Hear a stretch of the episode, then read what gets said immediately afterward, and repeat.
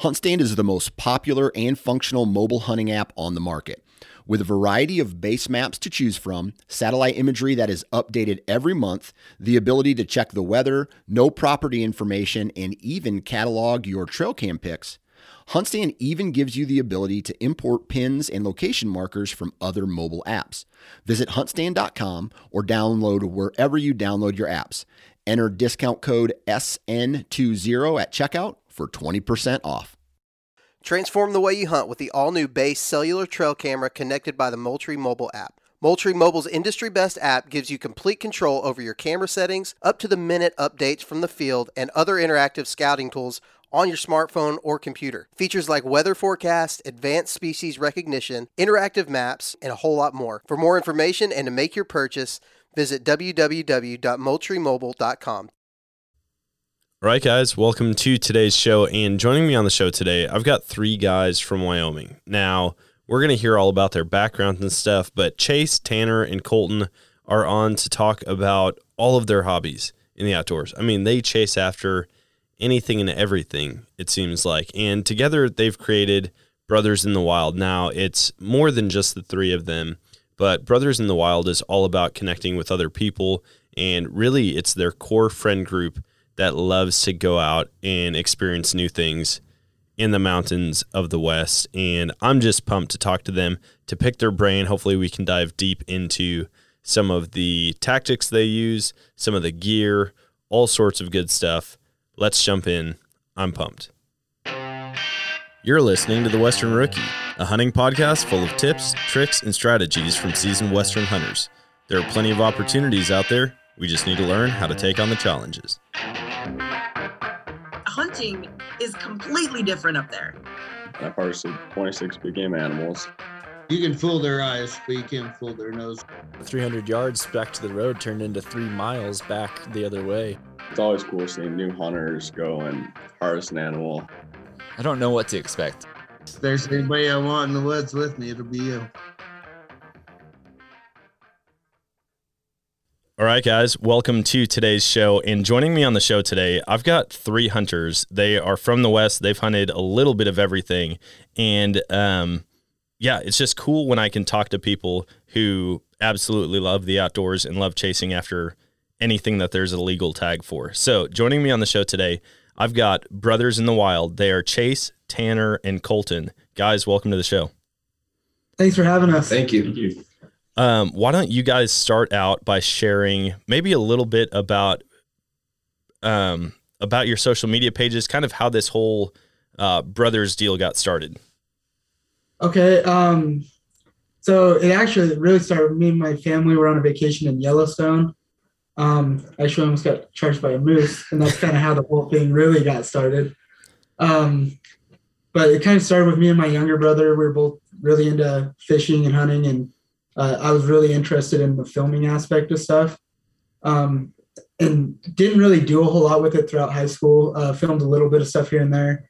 Um, when I went to college, um, it really picked up. We started filming a lot more.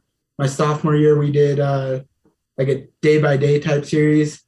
Um, and then that spring semester, I met Tanner, and uh, you know, we immediately we were, we got paired for a project in class, and uh, immediately we just kind of became really close because of our love of hunting and being outdoors. And uh, when we came uh, here, started writing some blogs and stuff for our website and uh, filming a little bit more.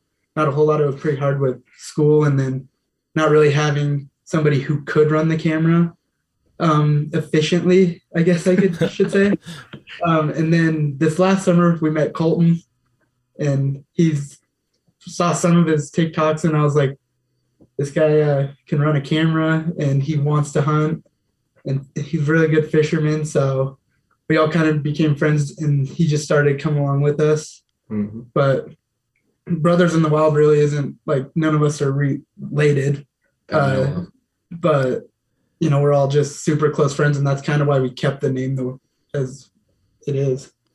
Man, that's awesome. I, I think it would have been funny if you guys had all been brothers and I was like, tell me how that got started. And you're like, see, when a man and a woman love each other. um, But no, it's I, I feel the same way. Like when you find people that have common interests, especially in the outdoors, I feel like it just brings you so close together. I've got a dozen guys here that I could call and be like, Hey, I'm going turkey hunting or I'm going deer hunting. Last year it was elk hunting. We got a big group of guys together, went out west, a lot of them for the first time, and it's just so cool uh, to experience new things like that. And then also just to have traditions that you follow each year, whether it's opening day of dove season or frog gigging, whatever it is. Um, so you guys are in Wyoming, right? Yes, Yep. sir. Nice. That place I feel like has every outdoor opportunity imaginable. Uh, did you guys all grow up there, or did you did you move there for school? So Um, me and me and Tanner grew up what, 15 minutes apart. yeah, and barely met in college. Yeah, I mean, apart. probably golfed against each other, Yeah. played football against each other, and never even talked to one another until Mhm. college. and there's Nice. Colton. I, I, on the other hand, so uh, I moved around a lot as a kid. and My dad, my dad's job uh, allowed us to move around. So I was originally born in Texas and ended up growing up the majority of my life on a little tiny island called Guam, out in the middle of the Pacific, and uh, always wanted to hunt and fish and do all sorts of stuff. And out there, pretty much all you can do is scuba dive and surf and whatnot. And uh, when it t- came time to uh, figure out where I wanted to go to college, I was like, well, Wyoming, uh, I love anything outdoors. And um, so I came out here and luckily I met these guys and it's been a blast. Man, that's so cool. What what was the first hunt that you guys all did together? that one's a good story, actually. But me and what was our first hunt? Um, our first hunt was a duck hunt. Was it Or duck- no, no, it was a elk. elk. hunt 2019. Yeah, our, our- me and Tanner's first hunt was an archery elk hunt. And then all three of us was an archery elk hunt that was a pretty good story that Ended not great. yeah. Those are the best. I love hearing those stories. Colton, you wanna? Yeah, so uh, Chase and uh, Chase and Tanner uh, were up on the mountain already, and uh, I had work, and so I met him up on the mountain after I got off work. And next morning, you know, I wasn't feeling too great. I was like, you know, I feel kind of sick, and like I, I don't know. And uh, they're like, all right, well, we're gonna we're gonna go out. I'm like, I I can push through it. So the entire day, I'm sitting there don't know what sickness I had, but I was like, I'm out hunting. It's fine. I can push through it. And uh, throughout the day, they kept on being like, "Yo, you all right? Like, you don't look great." I'm like, "I'm fine. I'm fine. Let's let's keep going." And uh, uh, well, we got back to camp later that evening, and I was like, "I feel like I'm dying. Like, guys, I'm going home. I need to like take a hot shower. I need to do something." Driving home, I ended up passing out, and uh, I ended up wrecking my truck flying through a, a ditch and jumped it like 18 feet and ended up in the hospital for three days. And one of our other buddies that we uh, we worked with uh, was up at camp with him, and he passed my truck and thought he saw uh, a body underneath a white sheet in the back of an ambulance, and he called them. And I'm driving to the hospital, or I have my roommate driving me to the hospital, and I get a call from them, be like, are you all right? And I was like, how y'all know I got in a wreck? And uh, they're like, oh my gosh. And so the next day, instead of hunting, uh, uh, these guys came and saw me in the hospital, which uh, goes to show how good of friends they are. So Jeez, holy cow! What what ended? I mean, obviously you, you ended up getting in a car wreck, but what led to passing out? Do you know? Um, don't really know. The the doctors say it was just a, a mix of uh, probably me being mild elevation sickness and whatever sickness I had going on. I had a delayed reaction to it. Um, is the only thing that we could really come up with because did a lot of testing. So don't know, uh, but we've determined if we ever go hunting and uh, I feel like I'm dying, uh, I'm not the one driving home. Yeah, yeah. You don't get to you don't get to leave everybody Yeah. behind. Someone's Yeah. gonna take you in. Jeez, that's So- crazy, man. But what? uh, it makes for a great story. yeah, it really does. Um, so since that point, I mean, you guys have kind of hunted a little bit of everything. Why don't you why don't you share I guess maybe some of the hunts that you've been on or a list of a list of species that you've gone after out there. So this year, my first successful hunt was I was originally gonna go duck hunting, and I was like, I can't find this spot, so I'm gonna go. I came back home, dropped off the shotgun and the decoys, picked up my rifle and an orange hat, and I was like, I'm gonna go kill an antelope. I'm like, oh, I'm not gonna find an antelope. I'm driving down the road and like, there's two antelopes standing right there. I pull up my binos. I'm like, yeah, I'm gonna shoot him. So I get out of the truck. I start walking. My buddy Nick calls us or calls me. He's like, hey, what are you doing? I'm like, well, I'm trying to kill an antelope. And he's like, okay, I'm on my way out. I'm like, all right, cool. And as soon as he comes around the corner, one of the bucks jump and come around. And this other buck comes around like, perfect. So I'm shooting on him on a run on a knee three times at like 350 yards. I'm like, all right, calm down. So I took my my sticks down, laid down, I shot, and the antelope did a wheelie and fell over as soon as he rolled up to my truck. Jeez, that's that's crazy. That's the that's one of the western hunts that I haven't done yet.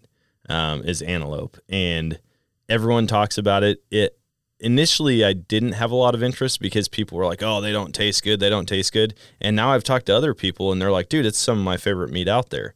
And so, steaks I've ever made were antelope steaks off my buck this year.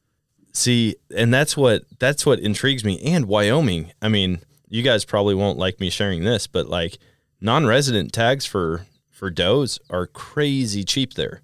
They're like 49 bucks or something like that to get a non-resident yeah. uh, doe tag.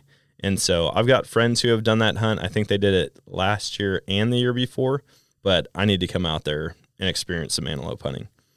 It's fun. Yeah, it's a around Laramie, it's very tough. Just the sheer amount of private and stuff, like it's hard to find antelope mm-hmm. on public. like um, where we're from, it's all open BLM, and you can you can drive down the road, and there could be a herd 50 feet off the road. You can get out to your safe shooting spot and shoot from off the road like that, and they won't care. Yeah, it's, it's completely different, like on the east side of the state than the west side of the state.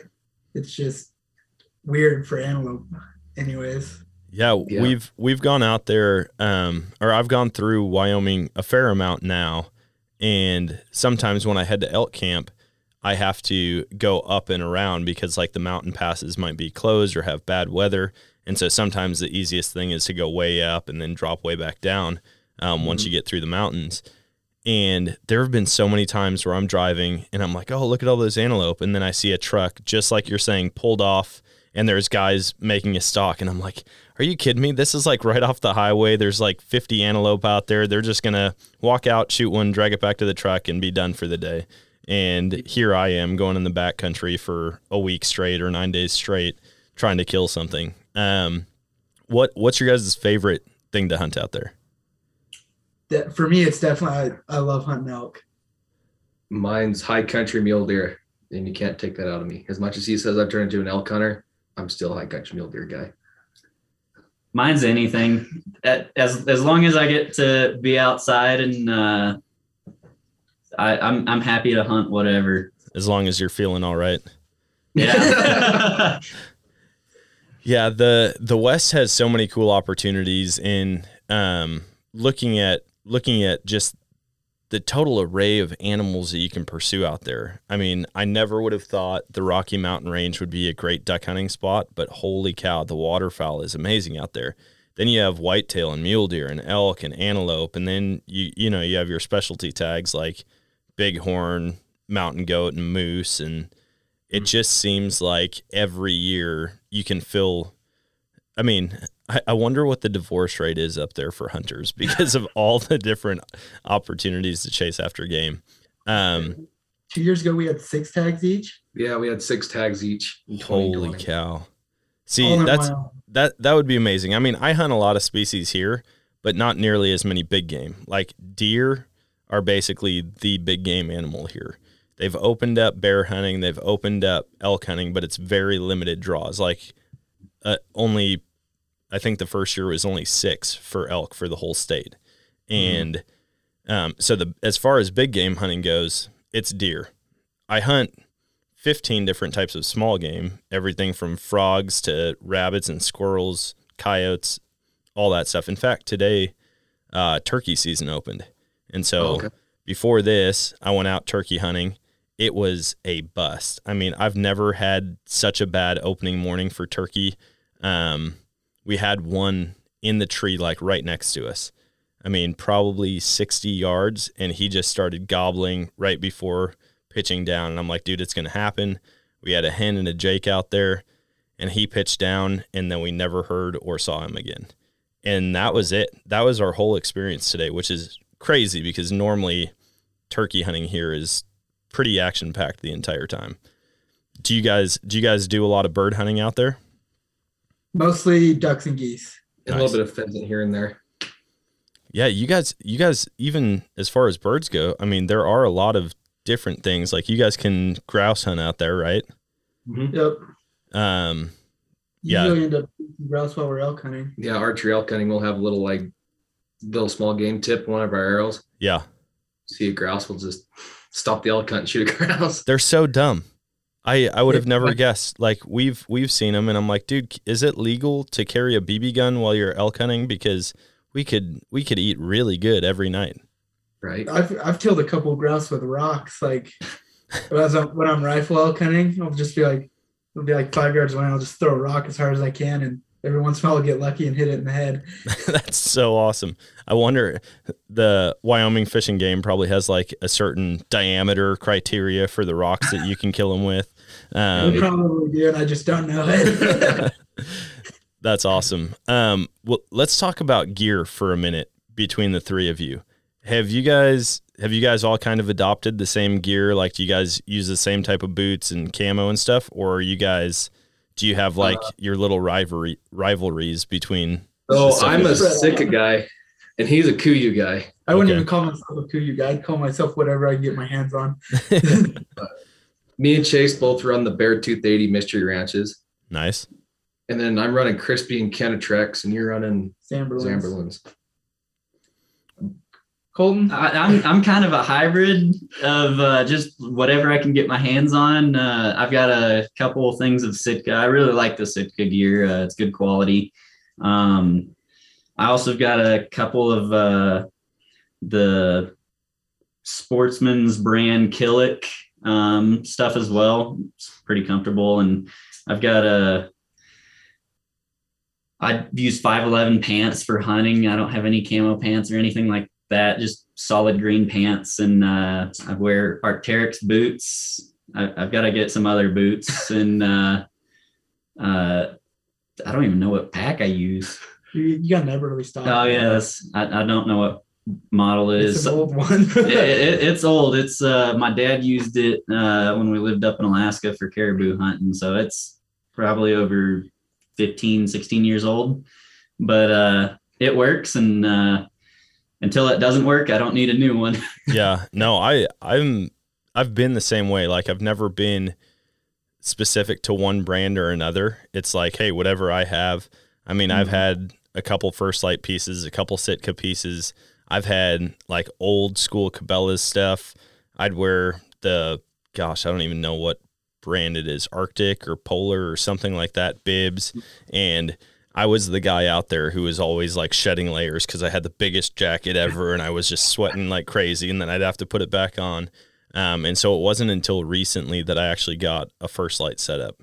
And so far I've loved it. It's it's great. Today I sweated like crazy. It was really cold out uh, this morning. And then um, as my buddy was watching, I may or may not have fallen asleep for a little bit. And when I sleep, I sweat like crazy. And so then I had to shed a bunch of layers after that. But um, what uh can can you guys walk me through? I mean, with three guys, when you go when you go out hunting, are you guys typically all together, or do you like kind of go to your different areas and, and try to glass and scout and hunt? So I guess it kind of Depends on depends species. because we got some of some of our some of the guys aren't here. They're working today. Um, we got Corey, Davis, Jackson, and Jake. Mhm. If all seven of us are together, We're split up. we're we're usually like we'll split up into two or three little groups, like two guys, three guys. Um, if it's us three, a lot of times we're just together. It just makes it a little bit easier to communicate, move around, and like elk hunting wise up over here, there's really nowhere to glass. Yeah. So This isn't like Western Wyoming where you have the big open parks and ridges where you can glass for elk all day long. You're either in the elk or you're looking at them at a hill 300 yards away. Okay. yeah, like this mountain range over here is just so timbered that Mhm. it's easier just to kind of stay together and just kind of cover country and like that. do you guys do you guys specifically archery hunt for elk, or do you also go out during rifle season? We do both. Yeah, both. The Pretty art- hard. Yeah, but archery is probably our favorite bread and butter because we get we love to show off our calling skills. Even though they're not that great, yeah. we like to think we're good. We like to think we're good, but It just sounds it sounds like three bulls that not are bugling nonstop, and the elk are like, "What the heck is going on over there?" where Yeah. there's a cow that keeps talking and like, what the heck's going on? Yeah, We like to think we're good callers, but we're probably about average, if not a little below. Blow out. what what type of calling do you do? Do you do a lot of bugling, or is it mostly cow calls? It kind of depends on the bull. Like if they're responding to cow calls, we'll just kind of cow call and stick with that if they're working their way towards us. Um, but if they're not really responding that well to the cow calls, but they're responding to bugles really well, we'll be pretty aggressive with those and try and get them pretty fired up to come in, hopefully with a blind rage. and that's like that's like this year. I have a little story. I was I was back in Western Wyoming. My dad just killed a deer the first year he's killed in 15 years because he's very picky. And he killed the day I leave, I should say. I get to work and like he texts me, got myself a buck, and I was like, what? And he sent me a picture and I ran a Chase. I'm like, Chase, my dad killed a deer. Anyway, I go back that next weekend and he's like, let's go, let's go archery hunting. I'm like, all right. So he's really never archery hunted elk before. And so I'm calling and I'm calling, and then we just get four or five different bulls popping off. So we start straight going up the middle. We come across and then we stop. I cow call and there's a bull 50 yards above us. I'm like, my dad's looking at me. I'm like, just stay behind me. And this bull comes across and he shoots down, catches our wind, and just keeps on going like nothing ever happened. Dang. And then later that evening, we sat at a wallow and I started bugling and cow calling a little bit after I was quiet and just boom, boom, boom, bull after bull. I was like, all right. and my dad's like, all right, I'm going to go this way. We call it the square cut on this mountain we like to hunt. And so I go straight up the middle towards this bull. And as soon as he hears me, like, kind of like challenge him, he's gone with his cow. I'm like, all right, this one's a done deal. And then my dad texts me because we have service up there. And my phone's at 2%. He's like, make your way towards me. I'm like, all right. And he's like, there's a bull. He's looking for you. I'm like, all right. so I shoot straight across. I come to this bed where an elk's been laying all day. I grab it full cow urine. And I throw it all over me. I'm like, all right, cool. And I, I come to the square cut and I can't see my dad. So I cow call and that bull's like 150 yards below me bugle. I'm like, okay. So I come across and shoot. And then my dad's like, he's right there. I'm like, okay. So I come around, that bull's looking up at me like this. I'm like, all right. and so I take my pack off and everything. And so I keep just cow calling him. He keeps just moseying his way up. And I've already pulled back because I'm like, I only have like this little tree covering me. And so like at this, and I arranged it and I was like, as soon as he hits there, I'm going to shoot. And as soon as he gets there, I pull, I'm like, all right. And I release and that arrow barely goes right over his back. I'm like, Oh no. yeah. Dang. That that seems like one of the coolest ways to hunt where you're, you know, you're locating them, you're getting in closer, you're convincing them that you're a you're a cow and then they Mhm. come in. I'm sure like the adrenaline associated with that would just be a whole different level. I Mhm. I have yet to experience it. I've got to uh, elk hunt with my rifle and mule deer hunt with my rifle, but I have yet to get out with a bow and do any type of archery hunting in the West. It's yeah, it's a at least for me, elk hunting is like I I guess I like to call it. uh, We have like me and my dad call it like a toolbox. Um, like got all these like different tricks and stuff. But I mean, calling's at least the most fun because that you're convincing them you're an elk. And um, however, sometimes it's you just gotta throw a curveball at them and just hopefully they're talking on their own. Me and Tanner a lot of times like to just Go sneak in there and not be make a noise. And but it's definitely not as fun as calling in a Yeah. bull, but I've talked to I've talked to a couple different people, and you know, a lot of guys coming from the east, it seems like are really call happy, where they'll mm-hmm. just call and call and call. Um, and then I've talked to other guys that have been out there for a long time doing it, and they're like, dude, I just shut up. I get in there, I get in close, I try to get right on top of them before I do mm-hmm. anything, and I'll just do cow calls. Mm-hmm. And sometimes it works, sometimes it doesn't. But there was one guy I was talking to, and he said, I don't remember how many total days. I think he said he was out there for 30 days and he was in elk 29 of the 30 days.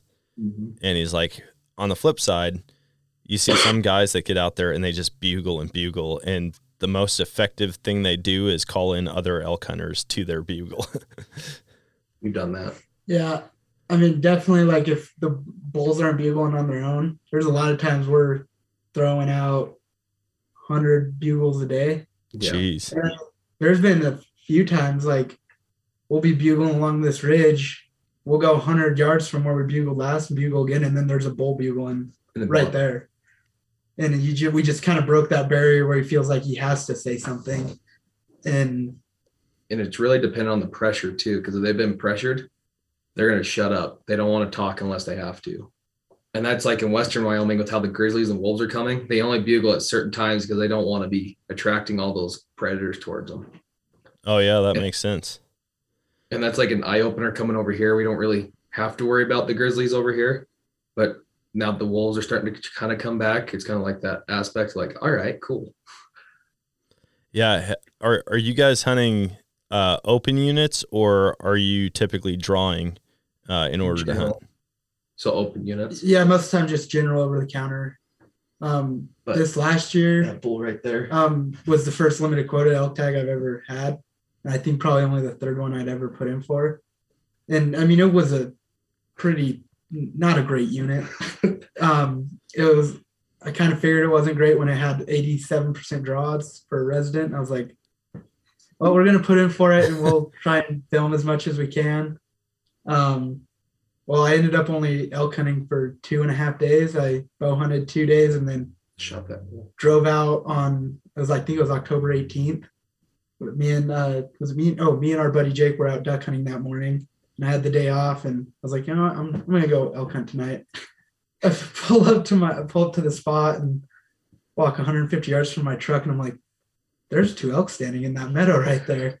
Put my binos, I was like, well, that one looks like a pretty I called him because when I first saw this bull, he was walking through some baby quakies and he looked way bigger than he was.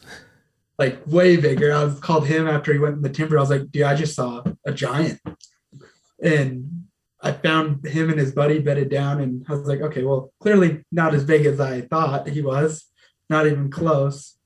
Threw out a couple cow calls, and he just walked out on the edge of the timber. It, I was like, big enough, I'm going to shoot him because I was like, I don't know when I'll see another elk again Yeah. and 271 yards. And I was like, all right, yep, only I can, I'm 400 yards from my truck now. So uh, we're just going to shoot this bull. It'll be easy pack out.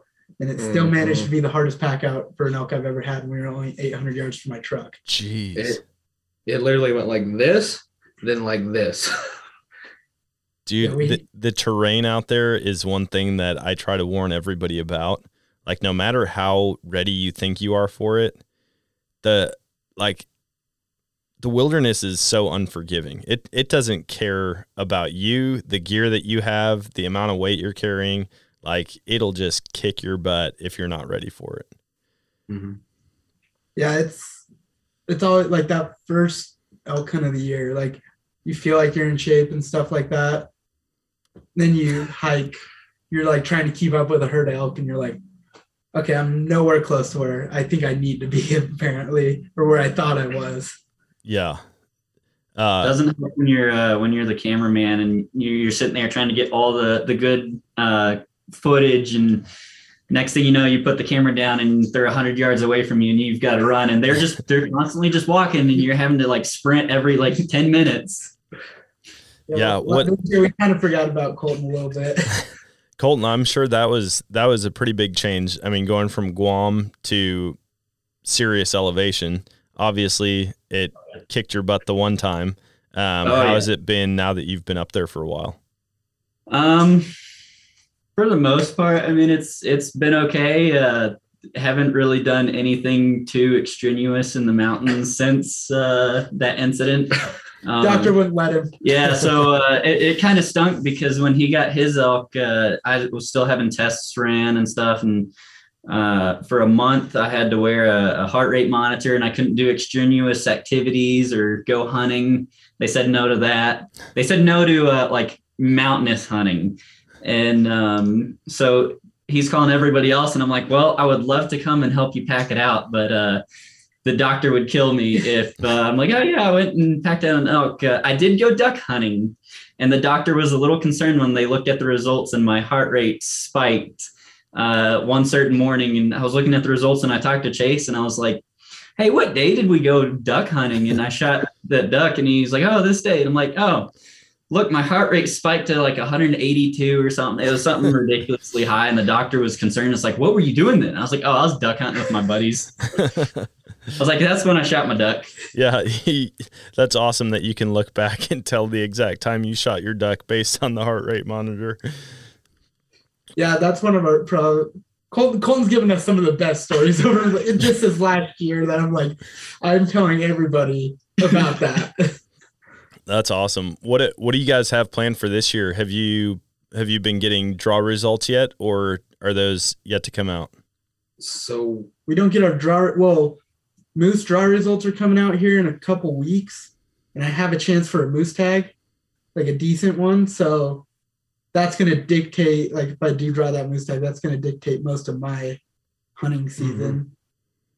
but deer and elk and antelope they don't come out till june so we're all just kind of waiting for that there's a couple commissioner meetings on some tag changes here and uh, they're looking at adding some different seasons and some different limited quota tags that right now we're still waiting to figure out if we're going to put in for certain deer tags or not nice but um Tanner, you mentioned like high country mule deer is your mm-hmm. your go to. What what do you love so much about that?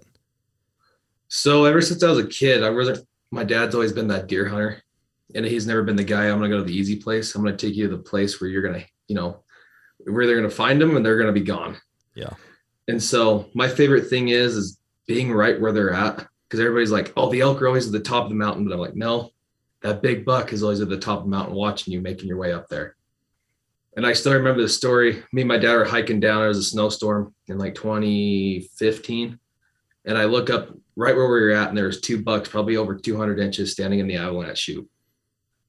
I'm like, all right. And I can still remember this, like their heads going like this and just looking. And just being in the, the home of the gray ghost is what I call them, especially hunting the Wyoming range and one of the regions that Eastman's has talked about and all that. It's just it's amazing. There's been my dad he missed a buck two years ago that we watched all summer that we guessed was probably 220.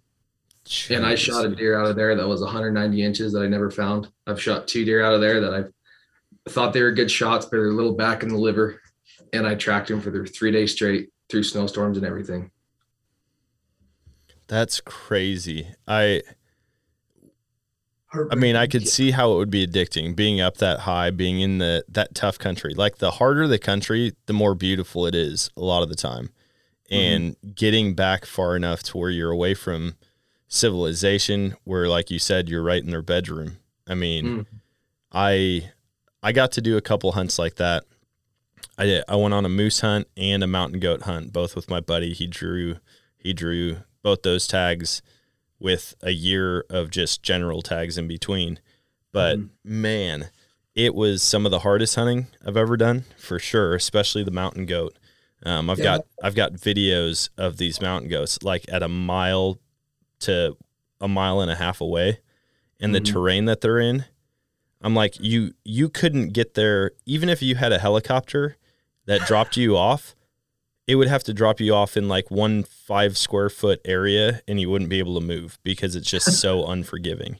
Yeah, I was gonna ask you, how's the like when you do kill mountain goat, how'd the retrieval process go? Like Yeah, we can we can definitely go into that. That was we so we hiked up to um ten thousand well, eleven thousand feet roughly. And mm-hmm. from there we climbed to between twelve and thirteen thousand uh, every day. Uh, we got up there before season so we could go out and scout a bunch. And we saw a ton of mountain goats. I mean, dozens and dozens of them, but they were all across the valley. And we're talking a couple mile trip to get over there. And so um, we, I want to say, you know what? He didn't even hunt that first area that we were in. We we moved, and basically the whole first actual day of the hunt, we were going to a new spot. One of the guys didn't come with us. He just he was struggling up there. I mean, at one point he peed in a Gatorade bottle at night, like from his tent, and he woke up and it looked like cloudy orange Gatorade. Like it was that he was that dehydrated. So he stayed back at camp. So we dropped back down to ten thousand. He set up um, a base camp and hang out there and trout fished and just enjoyed being out there. And he had a bear tag as well. But Sean and I, we crossed the valley, hiked up, and holy cow, man! I at one point I was wondering what we were doing out there. It was such a tough climb, like on a on a hillside, not, not a hillside, a mountainside, and there's deadfall everywhere, but you're still having to go straight up.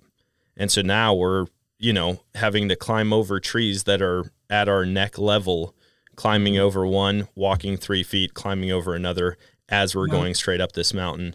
And uh, we get up there, we saw a nanny and a kid um, on the way up, saw a bunch more once we finally set up camp. And that was basically all of day one. Well, we we saw one from a long ways off that we thought was a good billy. Um, and so we're like, hey, in the morning we're to go over there. So we did. We got over, and there was uh, probably a year and a half old.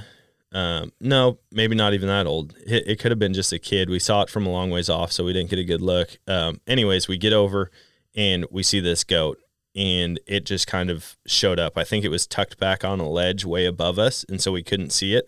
And so we kept hiking, and then all of a sudden we looked up, and it was there, like on this exposed cliffside and he he ended up shooting at I don't know 350 ish yards. I don't remember exactly. And that was the toughest animal I've ever seen. The amount of shots he had to put into it. I mean, like good shots too. Looking back at the footage, looking at looking at the um, carcass of it after we got up to it, it was insane. And I think he probably total shot six or seven times at this wow. thing and he it's not like he blew out the spine or the shoulders or the or the legs or anything. I mean, they were all in the chest cavity. And it still ended up on the final shot, it made it to about three feet away from a hundred foot cliff before it would have dropped off. And we're just sitting there like hoping and praying. We're like, don't go, don't go anywhere, don't go anywhere. Just stay put, stay put, stay put. And it got to the point where so this cliff kind of tapered out way back in this bowl, and so we had to walk up and around it instead of climbing straight up. I mean, I'm talking straight up. So we went way up in the bowl and came around, and we got eyes on it. He put a follow up shot in it, and that's when it went down to almost falling off the cliff. And so I'm starting to get rope out of my bag because I'm thinking I'm gonna have to get over there, like lasso this thing and drag it up the mountain. And he's like, "We don't have time," and he just sprinted over there, grabbed it by the horn, horns and just pulled it up to a safe distance to where he knew it wasn't going to fall off. Mm-hmm. Um, and so that was just to get to it. Then we end up, you know, uh, taking care of it, getting the fur off, getting the guts out, quartering it and boning it, and got everything loaded up in packs. And then the hike down to get back down was brutal, um, mm-hmm. to say the least. Hard on the knees. Oh, it was so bad, and my knees aren't good to start with. And we had already dropped down well over a thousand feet the day before because we had to come down from our initial base camp and then go right back up the other side of the valley. Mm-hmm. And so at one point, um, okay, so actually a little backstory. Sean was t- talking to his taxidermist, told him that he had drawn a, a mountain goat tag, and his taxidermist said, I've been on three mountain goat hunts, almost died on two of them. And so already we're like, oh, okay, good to know. And sure enough, I mean, once we got out there, we were crossing scree fields that were a mile and a half long, um, wow. just up and over boulders the whole way. We'd hear rock slides on the other side of the valley. And, anyways, on the way back down to Josh, the guy who was at base camp, um, at one point we thought we were getting cliffed out. And we're like, crap, this sucks. And we see this tiny little path. And we're like, dude, we could probably make it down to that path. So we did. And then to look at what we had to drop down after that was insane. I mean, it was it was all like mossy and muddy and just um not a straight drop but like a, a skiing hill right? Hmm. like uh i was on my butt. Sean had already made it down to a safe point. I was on my butt with my trekking poles and my heels and my pack all like digging into the ground and i was sliding uncontrollably like i couldn't stop. And i was heading for this cliff and luckily he had a hold of a tree reached out. I got a hold of his arm and he pulled me over and yeah it was it was nuts. I told him i said i'll never do that again unless i have like proper climbing equipment harness like tie off to stuff because it was that that sketchy. So that was definitely the craziest terrain i've ever been in on a hunt. I've been in one of those situations, and me and my dad we were hiking out of a spot elk hunting, and it's it's bighorn sheep country. Like we we jump sheep all the time, and uh, we got cliffed out, but there's a little path going down this chute that we could slide down. Well, my trekking pole got caught, and I was trying to just pull it back towards me. I tried to lift it up, and I flipped it off the cliff, and I about went over oh my And- gosh uh, my dad freaked out a little bit. He started yelling at me. He's like, "This is not the time to get frustrated." I was like, "I'm, I'm not." I was like, "I'm just trying to get my trekking pole," but it fell. It rolled all the way to the bottom, and like it was all bent up, and luckily still worked. But that that I was told my dad, I was like, "We're never coming off that face ever No. again." Oh yeah. The we've been in so many situations like that where we're packing out meat and it's just uh, a mountainside with loose rock everywhere and you're every step you take up you're sliding a half a step back and Yeah. You just do that all the way up the mountain expending so much energy but it all like in the moment it's you're suffering i mean it's just like grueling everything hurts you don't think it's ever going to end and then when you get up there, or like a month later, when you're not at elk camp anymore and you're looking back, you're like, oh, I miss it. I miss it so much. Yeah. Yeah. If I had to, I'd go down that pace again. I just hope I don't have to. Yeah, no kidding. The um yeah, the terrain out there, like I said, it's unforgiving. It doesn't it does not respect you at all. And that's one thing I had to learn the hard way a couple times. Um so you guys do a lot of elk hunting, antelope, deer. You guys also have whitetail there. Mhm. Yep. What what is that like? Because I feel like everybody who goes out west goes out there for the big like mule deer and elk, things that they don't have back in the Midwest or in the East. Um, is whitetail kind of overlooked, or is it becoming more popular now? I, I think certain areas it's overlooked.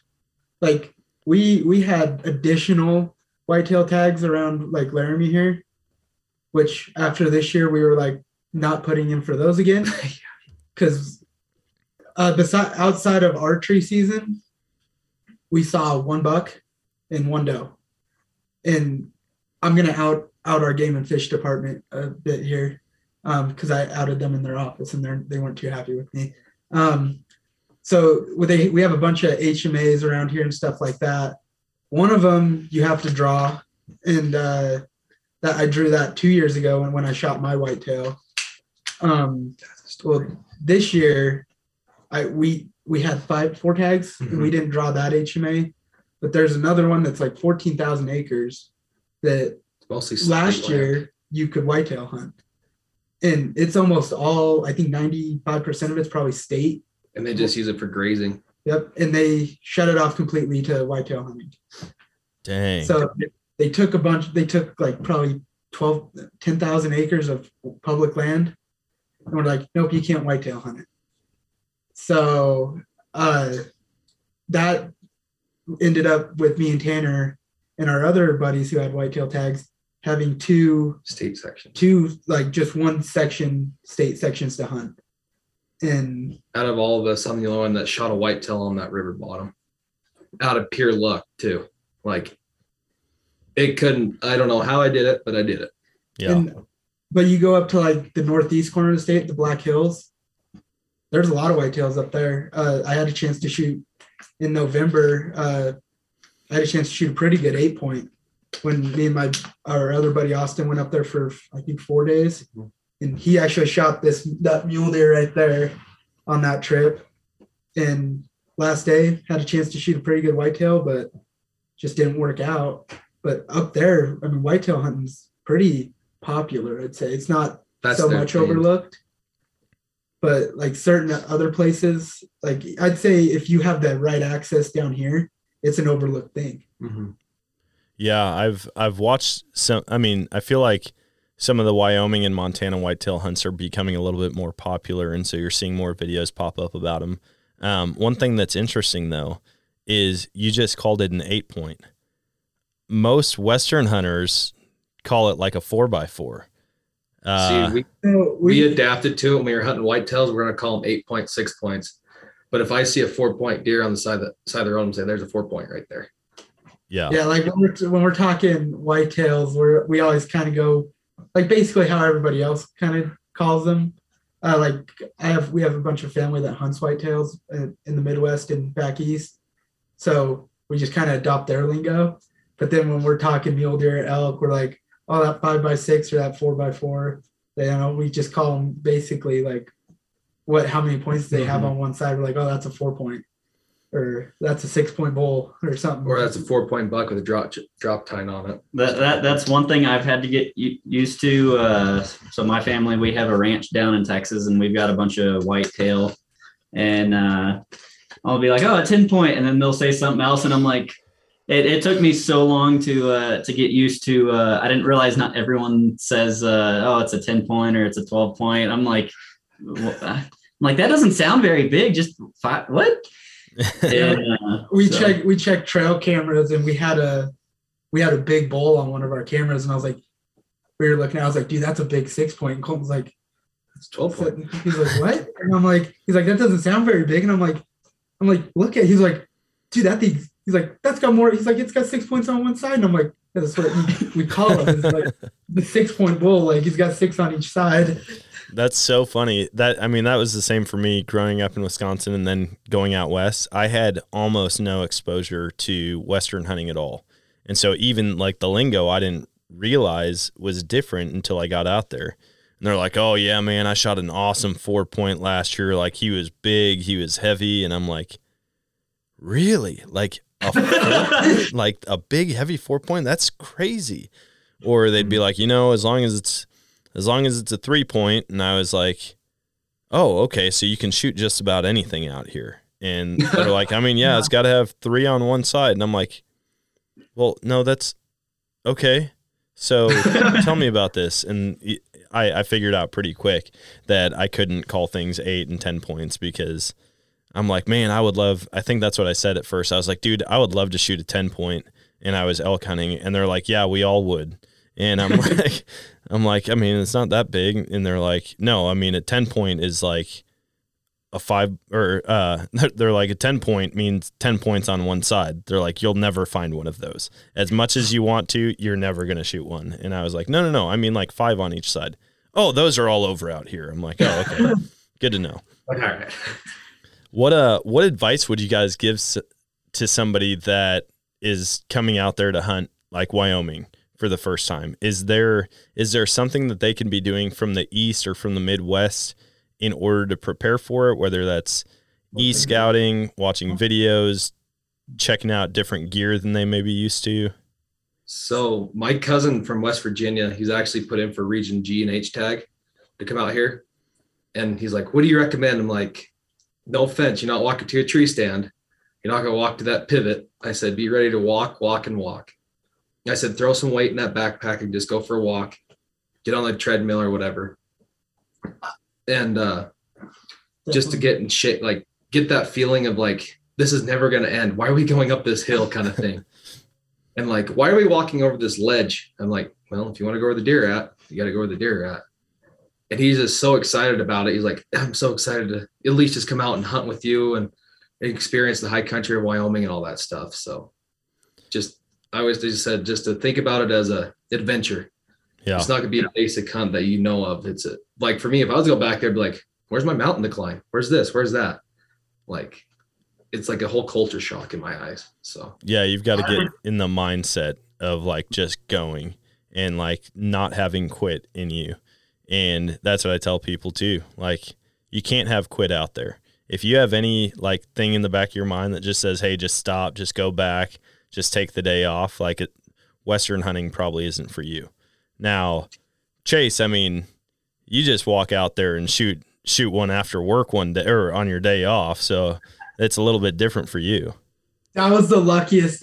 Like every other bull I've killed, it like my first bull, it took me five years to kill an elk, and then after that, like I would say, if you're coming out to Wyoming, especially hunting a new species, I'd say just research the habitat, like what, Mm-hmm. like if you're hunting elk or d- even in mule deer, figure out what they're what they need to survive, and get on maps. I mean, I spend hours still like on maps, like finding new spots, like Everyone at work teases him because uh, our our manager, uh, she's like, if he's not working, he's eating, sleeping, living, hunting. I, I'll be like, oh, what are you doing? He's like, oh, I'm uh, I'm going through maps right now, uh, just marking new spots I want to check out. And I'm like, do you ever do anything but that? And he's like, no, if I'm not working, I'm doing something that's related to hunting.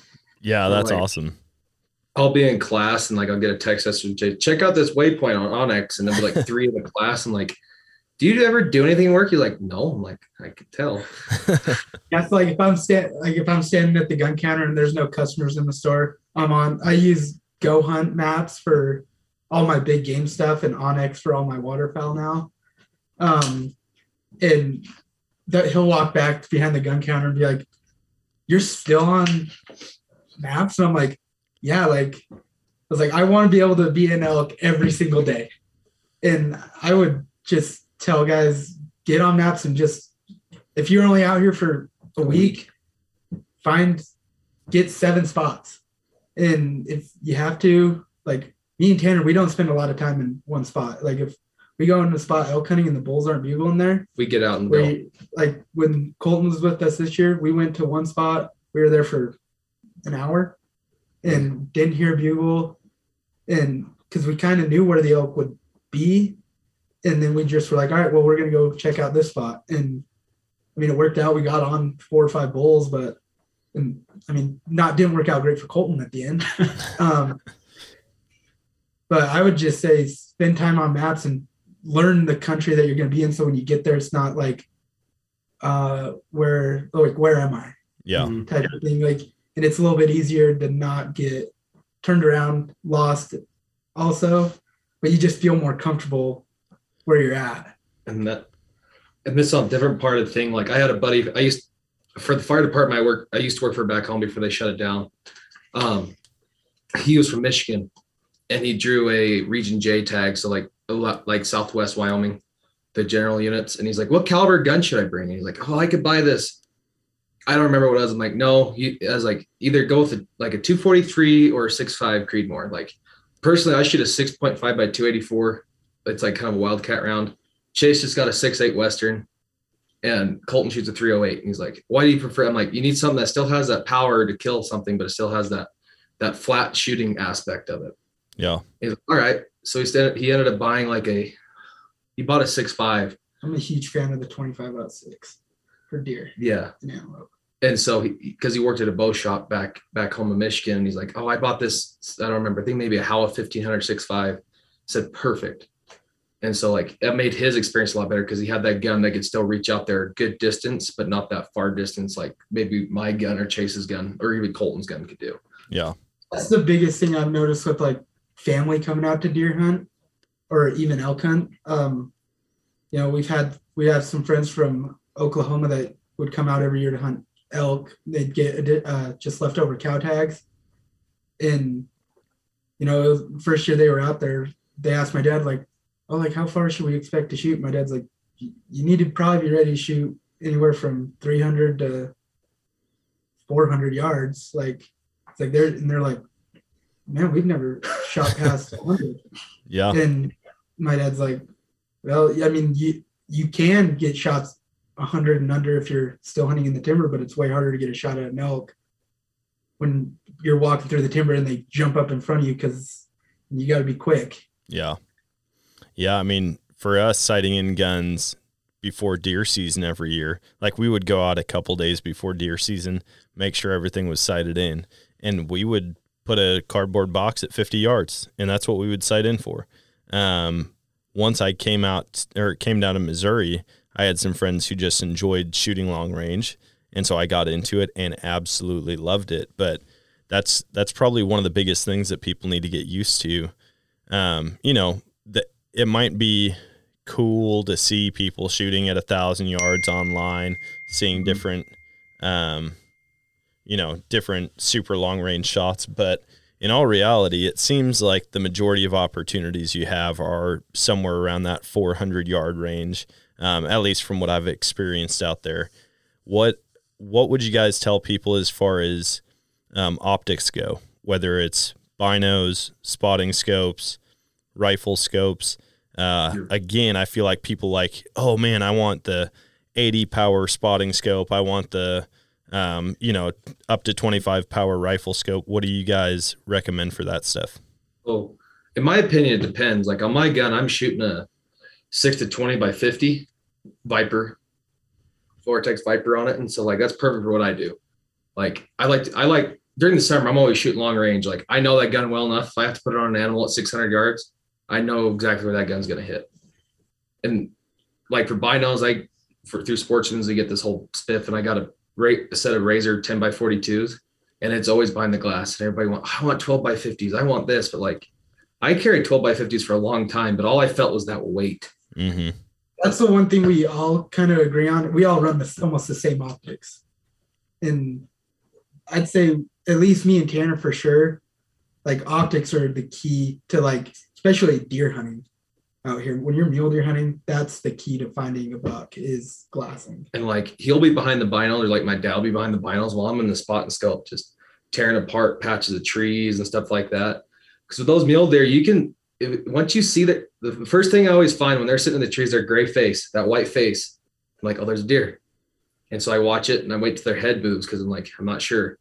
That's number one thing I always find is that gray face sitting because they like to sit and watch down is what I've noticed. I, I, I also agree with these guys. Uh, I think it also depends kind of where you're hunting, what you're hunting. Because if you're in the timber, you know, a lot of guys who are out uh, in the open hunting elk, they're got massive scopes, six and a half to 22 or whatever. Well, if you're in the timber, having a scope like that isn't going to do you much good. So oftentimes, even in the timber, something smaller, a three to nine, uh, works great. Uh, personally, on my 308, just because I wanted a all around gun, I've got a four to 12 on mine.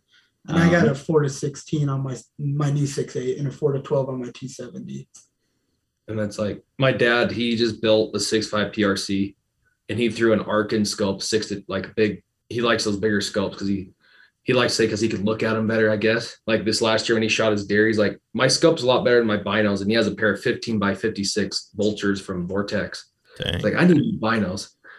My and like he'll carry his 80, his brand new razor spot scope and all this stuff. And I'm like, how do you do it? My dad's a big dude, and like it doesn't faze him. Like he'll kick my butt going up this mountain, like it's straight up. I'm like, I'm over here huffing and puffing. Well, my dad, it's just amazing. Like yeah, it's a mindset. I mean, I've I've seen guys that like for me, I've always been pretty athletic. I love to play sports.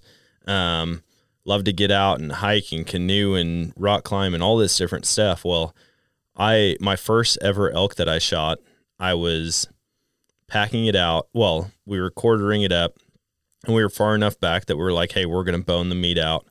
And um, my buddy Sean's brother Shane and another guy from Camp Dan they came out to help pack it out. And I was like, dude, this is awesome. We're a couple miles in. I really appreciate it. You know, I've got the head and all the meat that's all got to go out. Well, Dan, the one guy that came out to help, he didn't bring a pack. And I was like, oh, he's not he's not going to be helping us pack out. No, what he did, he took two game bags, threw them over his shoulders, and beat us all back to the side by side. Wow. And I'm like, dude, you're twice my age not nearly in the shape that I am, and I've got a pack that is literally made to do this, and you just threw him over your shoulders like potato sacks. And he did. He beat us all up the mountain. It was unreal. I, I can't imagine. Like my arms wouldn't work for weeks if I tried to do that. Yeah, I, I know quite a few guys that they'll just quarter and they'll can throw the quarter over their shoulder and just hike it out like that. And I'm like, Well, that was like my first bull. First ever elk I ever shot was a bow. Was with the bow. I shot a little raghorn four, and uh, Chase couldn't come help me. I shot him like 300 yards off the road because I was like, I'm gonna park here. And I went bugled and like, okay. And so I called him in, shot him. So sorry, I'm I can't make it. I'm like, all right. So I threw two quarters over my shoulders like this, walked up 300, set him on like set him on this little tarp out of my back of my truck. And I just kept doing that. And like, I have this backpack that I just bought, pack out meat, and why am I not using it? Yeah. So Dang. Um back uh back to optics. I I'm 100% on board with you guys. I love Vortex stuff. It is it's unbelievable in my opinion. Like you can't find a better quality for the money at all. And I've I've been running all Vortex stuff for gosh, probably 6 plus years now. You know, I had like a Burris scope on one of my early rifles and then I switched over to the Viper PST2. Um absolutely love it. Just got another scope in that I'm hoping I found out my son here in here in Missouri, kids can hunt at 6 and my son's five and i'm thinking like dude we're years away from him being able to hunt. And i was talking to another guy and he's like yeah my my son's seven. He's got two turkeys so far. And i'm like wait what? And he goes yeah they can hunt at six. And so i'm going to put that new scope it's the 4 to 16 hslr i think it is um, That- i'm going to put roommate his. Oh yeah, I'm gonna I'm gonna get like a youth rifle for my son. I've got the bog tripod, and so like for out here, I wouldn't I, I bring the bog with me when I'm out in Colorado, just in case like if we're on a two track going back to a spot on the four wheeler or something, and we end up ha- having an opportunity at an elk, and we have to walk 50 feet, I'll set it up. Otherwise, you know, I'm carrying shooting sticks or trekking poles or something. Um, but yeah, I'm gonna get him. I'm gonna get him a youth rifle um, have it on the tripod and then put that scope on it. And hopefully, it, it just seems odd to me that he can shoot a deer this year. I asked him the other day, I go, Bud, do you want to come hunting with me this year? Do you want to shoot a deer for yourself? And he immediately, like, both fists up in the air. He's like, Yes, yes. I'm like, This is awesome. I've raised this, raised this kid the right way. Um, yeah, yeah, I just got my first spotting scope too. Super pumped about that. Um, it's gosh, I should know the name. It's the Viper, uh, the Vortex Razor HD Mhm. 60 power, I think, and I got the angled.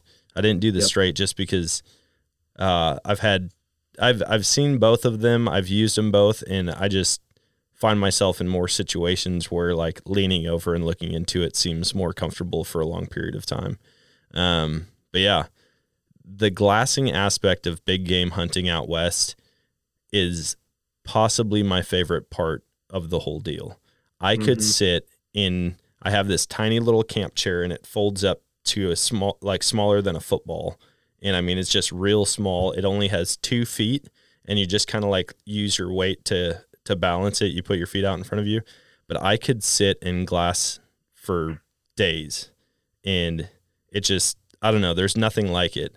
And picking mm. apart animals or picking apart patches of timber like you guys were saying, seeing different body parts, knowing what to look for.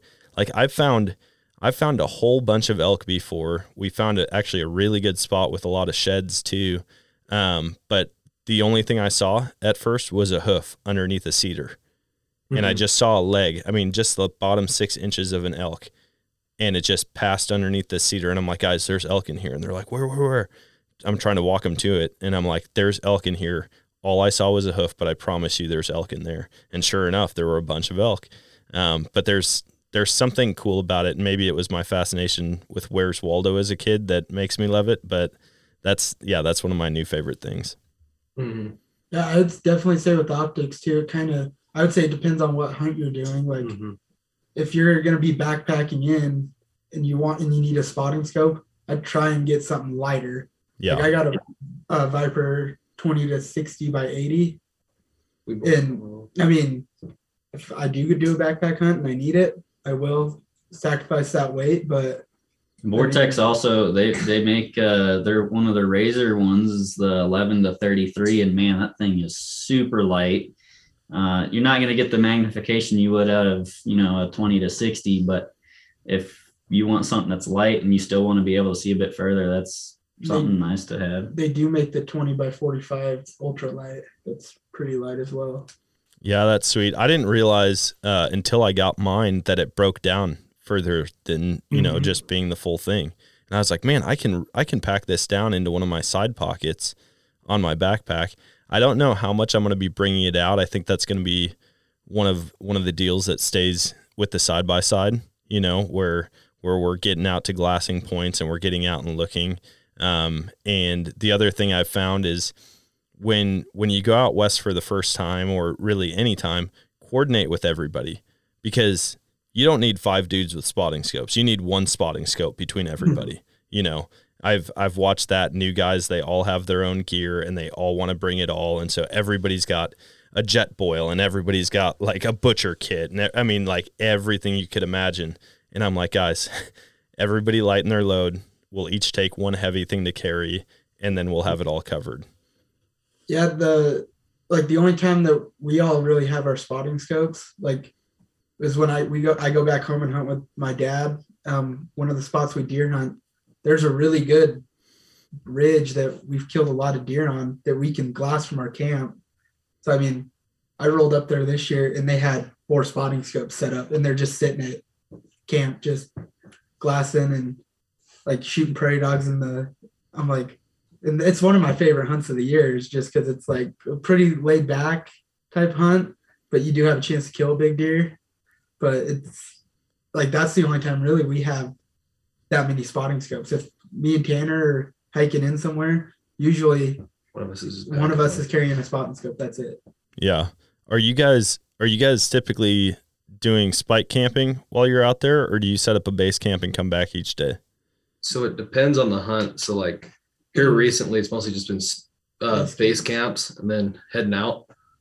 And then this year we're gonna try to venture that base and spike camp kind of Yeah, method. we're gonna try some. We have a I have a couple backpack elk hunts planned, and it kind of depends on tags still. Mhm. Um, and I'm my brother's also having a kid, so it depends on how what my dad does if we have general elk tags. Um, and then I think we have a couple backpack deer hunts planned. Nice. Now, yeah. now it's just getting uh, backpacking gear, just getting stuff that's light enough because everything we have is not everything, but a lot of stuff uh, is a little too heavy to be backpacking with. So, Mhm. Yeah, right now we're trying to refine our camp systems. I mean, I, I just placed an order for a new uh, Christensen rifle, their new uh, FFT Ridgeline, Oh heck yeah. and uh, have a plan to deck that out. And all said and done, it should be 7.3 pounds with scope, bipod, everything. And uh, now I just got to get Now you got to get the gun. Yeah. yeah, I got to get the gun. Just uh, have to get the rest of uh, lightweight gear. So Yeah, the lightweight the lightweight aspect of it, I've found people can get really passionate about just that. You know, Yeah. finding exactly what they need, not taking anything extra. Because I've because I grew up hunting the Midwest, it was like, dude, you can carry literally everything on your pack. So like I'd be going in for just one day of hunting and I'm only like I mean, I'm on the back corner of a 40 acre lot from the car and I'm still packing in just loads and loads of stuff. And I I don't know why I just always feel like, oh man, I need it. Even today for the turkey hunt, I brought so much stuff with me in the truck and most of it stayed stayed at the truck. I didn't even bring it out with me. Um, but having it accessible is great. But yeah, once you actually go back in and you're you're camping four miles back, you really have to think about what you want and, and what you're gonna keep back there. we've done actually all three of us have done really good about refining our day packs to just the hunting gear we need and the snacks we need instead of just carrying in a bunch of extra Mhm. stuff like we used to like for whatever reason i used to carry around a tripod i i don't know why i didn't wasn't carrying a spotting scope couldn't glass like but i just had this tripod and now I'm the one carrying the yeah, now tripod. he's the one carrying the tripod. Um, but this last year, I think basically all I had in my pack was like what I my kill kit, water, Mhm. um, and snacks. And I think that was basically all I had. I think I had my pack weighing eight, like 15 pounds. Nice. Yeah, And, that's like, awesome. To have to have like a minimal pack that you can bring back on day trips like that. It people don't understand the value of a day pack. Like what that can offer instead of lugging even an empty big pack. Like it's just big and bulky and it makes noise when it catches on stuff. And hunting, if you I don't know if you guys have that there. I know you said you've got a lot of mature um, timber, but the scrub oak where we elk hunt is Mhm. insane and it's loud no matter what. And so the the less that you can be carrying, the better as far as getting in there quietly. Mm-hmm.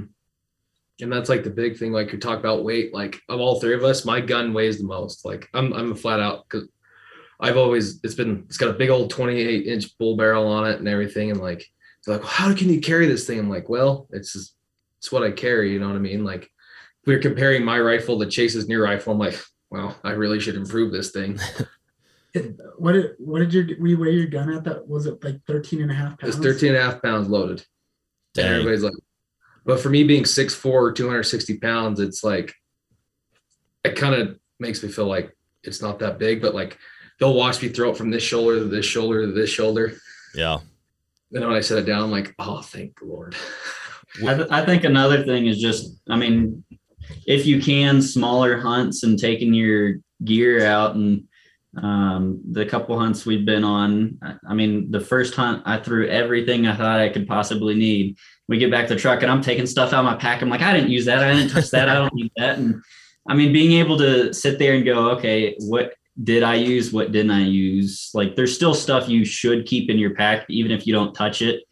Um, Bring but for for the most part, I mean, after a couple times going out, I mean, you can even go on a hike with your pack and put everything you think you're going to need, and you sit there and go, okay, well, do I think I'm actually going to use that? Like, no, and uh, trying to have stuff that is multi-purpose Yeah. is one one of the best things you can do instead of having single-use stuff.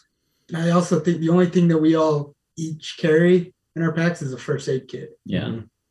Yep. And And Just because you like, he, and but we all have different stuff in them. hmm So like if Like I have QuikClot and a tourniquet because that's how my jump bag is at work. So I've, I've kind of got a similar setup. I, I did a wilderness first aid course uh, a couple years ago. Um, and then hopefully soon be able to do a wilderness first responder course. So, I mean, just having a general first aid kit when it comes to hunting, I'd heavily recommend having at least a tourniquet. yeah, I mean, just watching YouTube videos of like I don't have you watched uh, Elk 101 at all? Yeah. So did um a couple years ago, I think it was their first destination elk. the guy Um, broadhead. Yeah, that David Brinker, I think, uh, got broadhead went through his leg. Oh yeah, that was when I saw that. I, I, it was like that queasy moment. I don't get sick off of stuff like that, but thinking about being in the back country and having something like that happen, to where like that could turn life and death in a hurry. Yeah, It's just sketchy. and that's when I think I I don't personally have like a what I'd call a real tourniquet, Mhm. um, but like I always actually have a belt in my pack, just a lightweight belt that has holes all the way down. So if I do need to use it for as a tourniquet, I can. Yeah, I've got And I I don't have an actual tourniquet similar to you, but what I do have is it's it's kind of like a gear tie down. It's like a real thin webbing. It's less than a half inch wide. Um, and it's for like cinching down a sleeping bag to just make it more compact, but it works perfect as as that as well. And like you said, um, Colton, having things that are multi-use like that, I've found to be awesome. I mean, that helps me if I'm if I'm hauling out a full pack of or a full um if I've got elk on my back I I have something to tie more stuff down you know because if I'm pulling gear out of my backpack to stuff it with elk meat like that stuff has to go somewhere I'm not just carrying it in my hands and so to be able to tie stuff down but then also use it in an emergency situation like that it's always helpful That's like I've used electrical tape as like a big multi-use thing. I know that, that sounds really stupid. Like tying it to meat or like tying like horns together or whatever you have to do. electrical tape's kind of become our best friend in the backcountry. Like, I don't know why, but like it's something my dad taught me is electrical tape. And like, Right band-aids. yeah, and band-aids and like using like he used to soak cotton balls in like Vaseline and shove them in a uh, little pill container. Yeah. Use it as fire starter. And like I never thought of that until my dad like showed me all these little like minimal things that he, he that he carries, and I kind of built it off of him. It's just amazing those things we take from like people, our mentors that we've learned from, and kind of adapted it our own way. So Yeah, finding things like that. I mean, when someone's done it as long as like maybe your dad has, they've figured out what works and what doesn't and what works for them. You know, it might not work for everybody, but for them it does. And so, like you said, to take that and make minor adjustments to it as you need. Um, there are so many cool tools and tricks and supplies that you can take in the backcountry that even if you don't use, it's just cool to be like, hey, you want to see something cool? Look at this cotton ball soaked in Vaseline, perfect fire starter. Um, Yeah. Or, or even hot cocoa powder, he told me. what is it? He'll carry like a little thing of hot cocoa powder, like Swiss Miss. Oh yeah. Use that as a fire starter. I, I carry a baggie of uh, laundry lint. yep. I did, I've done the laundry lint hot cocoa po- powder as a fire starter. Yeah, I don't know how he did it, but one time, let me show you this, and he lit it on fire, and it was a fire starter. What the heck? I'm gonna have to look into that. I've seen the uh, potato chips or Doritos. Like you can Yeah. literally light the corner of a Dorito and it'll burn for a long time. And I mean, I'm not gonna carry a bag of Doritos out there just for a fire starter, but just kind of a cool thing. I mean, one cool thing at uh, talking about fire, uh, one cool thing that I've seen at work, uh, they sell these things called pull start fire. You just pull the string and then it just starts to burn. Uh, something internally ignites it and it'll burn for I think like five minutes and it'll light whatever else. They're like two dollars, but I mean, granted, a, a lighter cost you a dollar, or matches cost you a dollar, but uh, just the aspect of oh, you pull a string and it starts. Oh yeah. I don't know. I think uh, kind of being a little kid and being mesmerized by anything fire, like oh man, that's magic. Yeah. There nothing nothing uh can replace a fire in the backcountry. Like if you're No. sitting there at night and you're cold, you know, you've got to have a headlamp on or something to see. Even you don't have to have a bonfire, you know, that you see at the parties out in a cornfield or something. If you have just a tiny little like eight inch by eight inch fire out there, it will change everything. Just a Um, little fire. yeah, it's it's amazing. Well, hey, I I hate to cut this short because I've absolutely loved talking to you guys and getting some tips, hearing your stories. Um, before we hop off, though, I want to give you a chance to share where people can follow along with Brothers in the Wild, where they can follow you guys on social media. Um, so yeah, could you guys share that with the listeners? Yeah. Let me pull it up. So So first off, my Instagram is Tanner underscore Barndell, B A R N D E L L.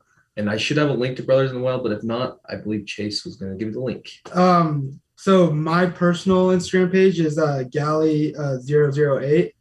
There's a link in there to uh, our YouTube channel. Um, and then our Instagram handle is uh, BITW307. And uh, Colton.